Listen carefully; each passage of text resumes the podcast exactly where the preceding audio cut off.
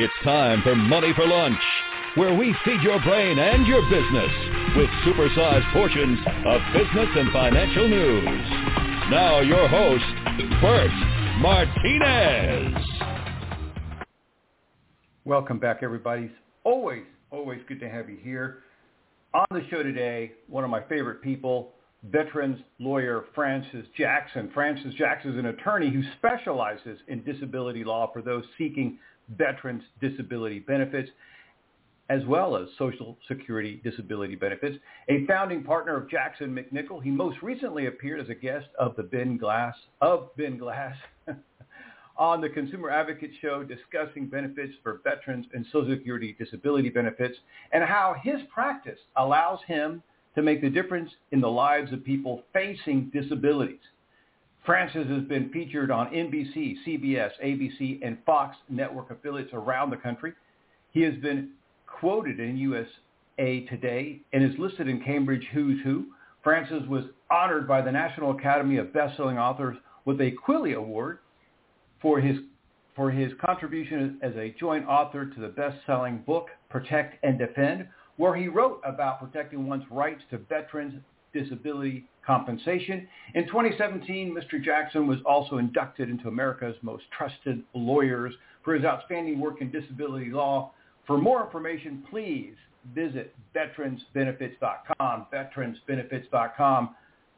Francis Jackson, welcome back. Thanks, Bert. It's always a pleasure to have a chance to talk with you. Well, you know what? Again, uh, I always say this, but I mean it. Uh, the work that you guys do is super important. Uh, not that uh, you know, not that lawyers don't, not that other lawyers don't do super important work, but I think making the government honor their promises to our veterans is so important, especially some of these veterans that come back with with physical uh, injuries, mental injuries. Uh, they they've risked it all for us, and now uh, you know they're trying to rebuild their lives. And and the thing about it is that that touches me is not only are these veterans putting their life on the line, but most of these veterans, a lot of them have families uh, that depend on them. That, that, that these families are waiting for them to come home, so they're on the line too, because they have to live with the fear that hey, their mother, their father, their brother, sister may not come back, and so uh, that's why it always touches my heart the work that you guys do there. So again, thank you so much for stopping by. All right, let's get into it. I wanted to ask you about this because it seems like scams are everywhere now, and I understand that there are people scamming veterans, charging them fees for uh, for claiming to help them uh, with disability claims, and and some of these people they're not authorized to do anything. Uh, so give give us uh, some background. Uh, what is going on, and is there anything that can be done about that? Sure, Bert. But uh, excuse me. Before I do that, can I just uh, make one comment on your your comment about families? There was a a cute piece on the Today Show the other morning. I I don't know if you happened to catch it, but um, a, uh, a gentleman who had been posted overseas uh, showed up at his kid's school, and he was wearing their mascot suit, so you know nobody could see who was inside the suit and uh, he uh, he's in his uh, I think it was a first grade child, uh, his son, um, and so a little little into the clip, uh, he takes off the the mascot uh, mask, you know, head thing, and uh, the kid can see it's his dad. And the kid rushes over and tackles him, and yeah. gives him a big hug. It was a it was a great piece. But it was uh, a wonderful piece. You know what? And and uh, I believe it was a tiger, but yeah, it's, it's a wonderful piece, and I think that not enough of these pieces are are being uh, shown. I wish all the news organizations would show these clips for two reasons. A, they're uplifting as all get out. It shows the importance of families. It shows, um, you know, the the yeah the importance of families, and, and also the fact that veterans are not in some kind of vacuum, that, that these service men and women are not in some kind of vacuum. They're not just young single people. Some of these some of these people have mature families. They have multiple kids. They have these kids that are waiting for them. And so, yeah, I'm glad you brought that up. It's, uh, you can't look at that piece and not just feel better about life. It's true, Bert. I, I'm I'm glad you saw it because obviously you did since you you saw the tiger suit. yeah, it was great. All right, so let's talk about scamming our veterans. What's going on, and what can All we right. do about it? Turning turning to a less, much less happy subject. Um, yeah, what what's happened, Bert? For a long time, there was a federal law that made it a crime, a federal crime, to charge a veteran uh, a fee. Uh, originally, um, back in the 1860s, it was charging a, uh, a veteran a fee more than $10. But um, in later years, it was amended to charging any fee that wasn't approved by the Department of Veterans Affairs. And so that was the law, and, and there wasn't, you know, there's always been some low-level scamming of any any situation where there's being money exchanged, as as I'm sure you know. But but um, it wasn't a big deal for for many years. What happened is when they passed the uh, law creating the Court of Appeals for Veterans Claims back in 1988, they also put in a provision allowing uh, veterans to retain an attorney and to pay them, and they've modified that a few times about the circumstances. But when they did that, they repealed the law that made it a crime to uh, to charge a fee other than the ten dollars. So what has happened is a bunch of folks around the country have figured out that even though you have to be authorized by the VA to represent veterans, there's no enforcement mechanism if you uh, say that you are representing veterans and you charge a fee and it's not approved and you're not accredited. So um, the result has been that there's been this enforcement vacuum and nobody is really going after these folks who are preying on our veterans by telling them, oh, we'll get you compensation benefits and, you know, just uh, send us a thousand dollars or send us a hundred dollars a month for the next six months or whatever it is. Um, so lots of uh, lots of these scams going on, lots of money. Um, there's estimates that veterans are being illegally charged millions of dollars uh, in a, in a year now. So it's gotten to be a big deal, and the uh, the enforcement, uh, because there's no enforcement mechanism at the federal level, has fallen on the state attorney generals, and they they you know really don't have a a practical way to enforce it. They they don't have a law against it either.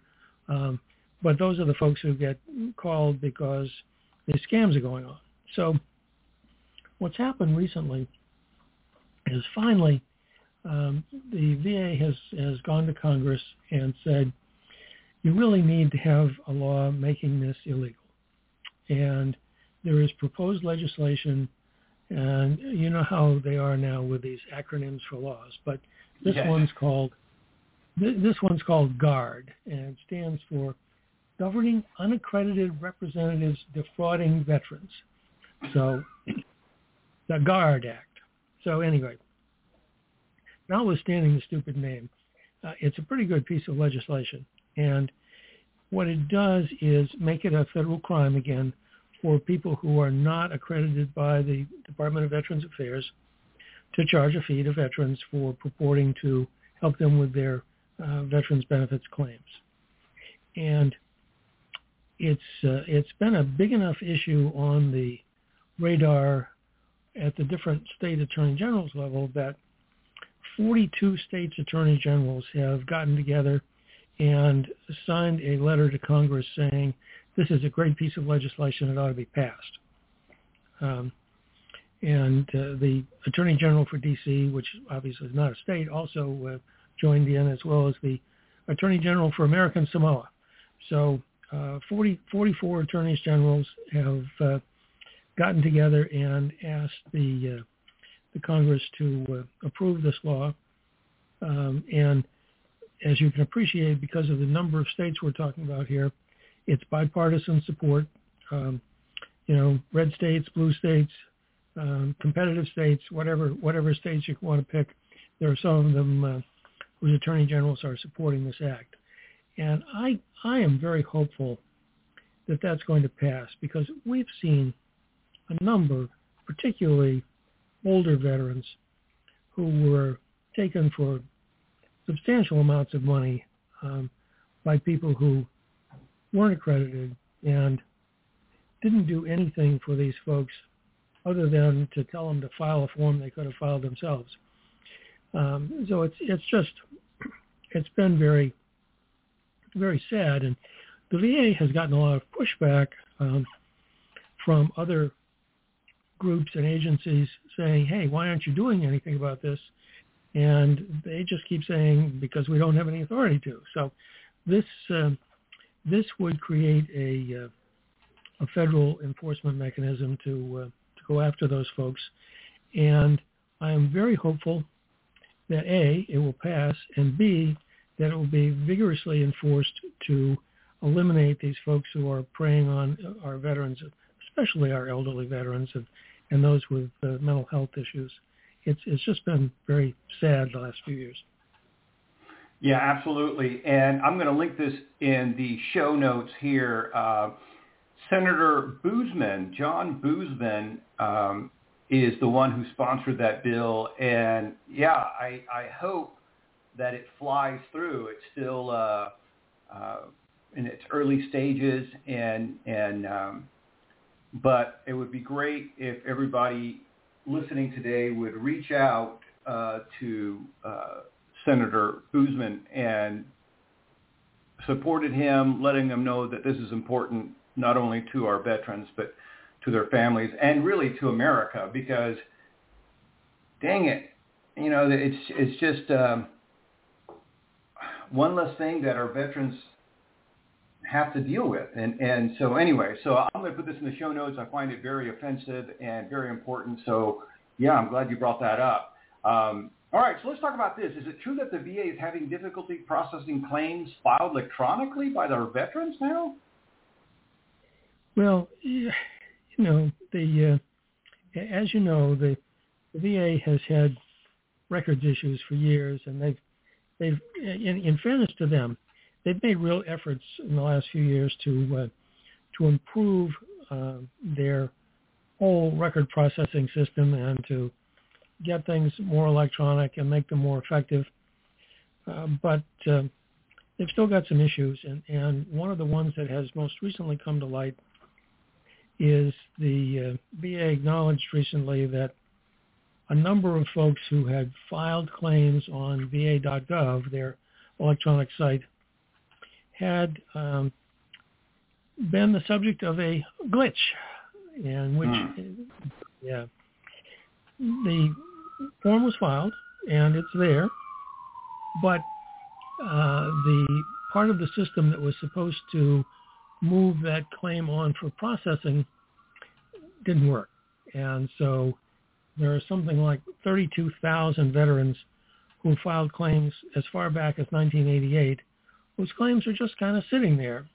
So the VA has now figured that out and um, has uh, issued a, a public apology through their um, press affairs person and is now scrambling to uh, to get to work on those claims. But it's just you know, it, the the problem is, and we've talked about it before, the VA is just such a big, unwieldy bureaucracy that something goes wrong somewhere just because there are so many possible things to go wrong. You know, right? Uh, it's like their uh, their attempt to upgrade their their um, health record system and make it compatible with the one at Department of Defense so that you can have a seamless handoff from Department of Defense military records, and then when that person retires, move them over to the VA system.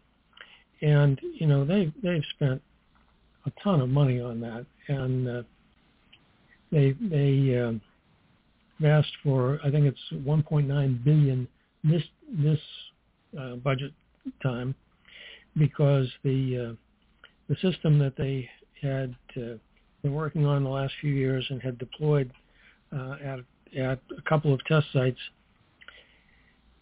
failed, just failed. There's no no nicer way to say it. Just um, was not uh, was not working. So it's back to the drawing board for them and more uh, more money, more effort, and hopefully they will eventually get a system that works. But it's it's been you know they're they're close to 10 years into this now, trying to trying to build a a workable system that merges the Department of Defense records for you know Army, Navy, Air Force, etc., into the VA system, and it's just been a nightmare. Um, I don't know how many um, tech folks have come and gone you know, over the course of this, but uh, it's been a lot. They just can't seem to make it work. And so the, the good news is that on the claim side, um, there hasn't been the same level of problems, and better yet, hasn't been the same uh, volume, which is a uh, an even better thing. So um, the bad news is there are about 32,000 of these claims that have been sitting around with no processing. The good news is they finally figured that out and they're going to process them. So hopefully we're we're moving on to a better result. Yeah, hopefully. You know what? And, and this is one of those things that that is unfortunate, but it's government wide. Uh, you know, our government, even our our air traffic controllers. you know, there was a documentary on how woefully behind they are uh, eh, when it comes to being computerized. And, and, yep. and so it's not just the you know the veterans, the, uh, the VA. And to your point, the VA is so huge, isn't it? Like the second largest department in our government. Yes, that's true, Bert. And, and so it's it's this massive, massive monster that as you you know as you said first of all there, there's something constantly there's broken there a fire that needs to be put out while at the same time you're trying to move forward with, with changes and you have the bureaucracy of, uh, of dealing with Congress because you and I have witnessed just, just like the, the, the GUARD Act, something so insanely easy and practical should just fly through. There shouldn't be any issues.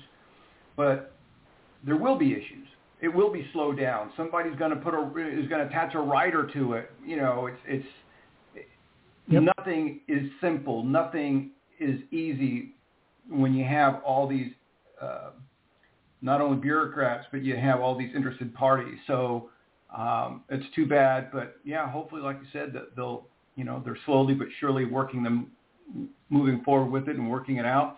Hey, um, you and I have talked a lot about the PACT Act and just as a refresher, why don't you tell us what the PACT Act is all about and how is the VA doing with the PACT Act? Sure. Um, the PACT Act, just as a reminder for our listeners, is a uh, law that was passed and went into effect last August, a year ago. And the primary thing that it does is to provide um, compensation benefits and health care benefits for people um, with various kinds of adverse exposures. And that included a group of folks who were exposed to the early um, radiation experiments um, by the uh, by the government uh, many years ago in the 40s and 50s. It included uh, a group of folks who were exposed to Agent Orange but hadn't previously been covered by the Agent Orange uh, Presumptions Act. Uh, particularly people in places like Guam, Thailand, and the troops that uh, weren't supposed to be there but were in Cambodia and Laos. Um, so it also provided um, presumptions for more recent folks, particularly the folks who served in the Middle East and were exposed to burn pits um, where we uh, burn various kinds of waste, everything from destroyed vehicles to uh, uh, little, literally, uh, literally hospital waste and such things. So um,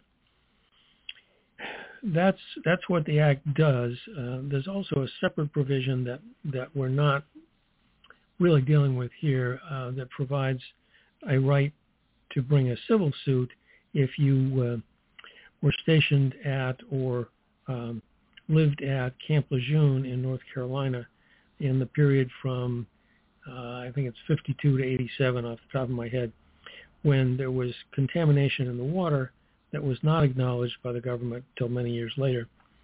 And a lot of those folks uh, got uh, got pretty sick, and um, a number of them, of course, died of various things. Um, but putting that aside, the uh, the PACT Act, uh, in in the terms we're talking about, veterans benefits claims, so far there have been 843,000 of those claims submitted. Um, 360,000 of them have been approved, and the rest are either um, denied or pending, depending on which which bucket you're looking at. So um, it's um, it's quite a you know it's quite a uh, significant expansion of the VA's uh, uh, benefits coverage. Uh, in addition to the, the veterans who have been covered for themselves, there are over 5,000 of those claims that have been approved for um, surviving uh, uh, spouses typically or children under 18 for um, veterans who are now deceased. So lots and lots of uh, lots and lots of uh, claims that have been submitted, a fair number that have been approved.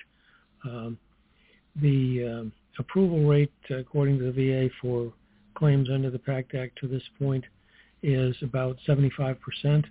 Um, you know, uh, obviously there there are various reasons why the others haven't been approved, but um, the uh, the the bulk of the claims that have, that have been submitted and processed have in fact been approved. Um, there are also uh, on the healthcare side, um, they have done over 4 million toxic exposure screenings uh, over the last year, and uh, they've done almost 2 million of those for people who claimed a an exposure to uh, some kind of toxic event, whether we're talking Agent Orange or radiation or burn pits or uh, uh, some of the other more esoteric, uh, narrower provisions that are in the PACT Act. But that's the uh, that's the the general uh, kind of overview.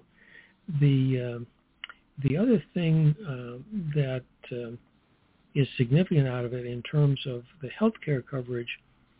Um, there have been a, a large number of folks who have now been added as um, what the VA calls enrollees, um, what we would call uh, members in a in a uh, typical uh, insurance coverage plan, but uh, enrollees in uh, in the VA priority groups for health care. Um, we've we've talked about this at one point way back, but um, the VA has a whole series of groups in terms of eligibility for health care. Um, basically, uh, Group 1 pretty much gets everything there is that you can think of for health care. That kind of goes down from there to Group 7 where you might someday get health care possibly depending on if the moon is in the right phase or something. You know, it's it's one of those. But uh, um, you know, in in in real world terms, um, in the enrollees in the in the groups that actually get uh, real care, there's been a very significant increase. So, uh, you know, that's a that's a big deal. They uh, they added uh, 332,000 new enrollees in the last year based on the PACT Act, which is a lot of people uh, to get health care. So you know, it's a it's an ongoing issue, um, and what uh, is going to obviously continue to happen is that those claims are going to continue to be submitted, and they're going to continue to be processed. There are uh, lots of them still pending that have been submitted, but it's really a a very, very significant step forward by the government. Uh, I I was thrilled to see that uh, that Joe Biden kind of led the charge on this and uh, uh, got help from both sides of the aisle, you know, Republicans and uh, Democrats, who uh, came into the uh, uh, came into the uh, process to support uh, uh, the uh, passage of the act. So it's it's really been a a very, I think, uh, uh, bright spot in what you were pointing out earlier has been a difficult uh, political scene for a number of years. But they, they actually did the right thing. They did it bilaterally. They did it um, fairly expeditiously for the government. You know, it, it uh, it's it's just been one one more thing that uh, the, the Biden administration I think should get high marks for. Yeah, outstanding. I, um, you know, it, it's it's, uh, and I and I've mentioned this before. It really irritates the living daylight out of me when you have politicians who have never served, who are in charge or can impede the progress of the VA. And, you know, President Biden, I, I, I can't remember if he served, but I know that his son served, right? Uh, I yes, believe that Biden served. Yeah. Um, and, and so I think that when you are a leader, a politician, and you have served or your family has served, it, the VA has a, a has a completely different meaning in your heart. I I think that's true, Bert. All right, so uh, let's talk about this. I understand that you have a you gave a presentation on disability claims to the National Special Forces Association. I I just love that you did that. So talk about your experience. What was this about? Well, um, this this was an odd one, Bert. Um, we uh, we represent a, a veteran who uh, uh, has uh, has continued his interest in, in military hardware after his uh, service, and what he developed was a special training program for military units on using foreign weapons, and so um, they they you the military uses this uh, contractor uses him as a contractor to train um, military units that uh, tend to be on the on the kind of the cutting edge, whether it's special forces or uh, one one group that uh, they've done a lot of training for is is the uh, the paramedic folks who get dropped in when uh, when things are uh, are nasty and uh, there's a lot of combat going on. Um, and you know those folks uh, tend not to have a lot of weapons training. They're primarily medically trained, but the special training that he does, um, his his organization does, is to teach people to use foreign weapons. Um, the theory being that if you get dropped into a hotspot, it may not be possible to resupply you with medical. Uh, I'm sorry, with uh, with ammunition and uh, replacement weapons and so on. And so it's important to be able to use um, the uh, weapons that uh, would classically be available from uh, the enemy forces that you might be dealing with so that you could literally pick up the gun and, and know what to do with it. Um, and so he uh, he runs this training program, and we've been representing him, and we we finally uh, got his uh, his benefits maxed out this year. But one of the things that uh, he did as a thank you was he invited Alex and I to come up to a special forces uh, event uh, last fall where they were doing a, a, uh, modified version of this um, foreign weapons training uh, for uh, this uh, Special Forces Association. These are these are mostly folks who were former members of the Special Forces, but a few still on active duty. And so Alex got to fire the the uh, AK-47 and uh, various other foreign weapons. But uh, uh, all that by way of a long lead up is how we got invited to do this Special Forces presentation.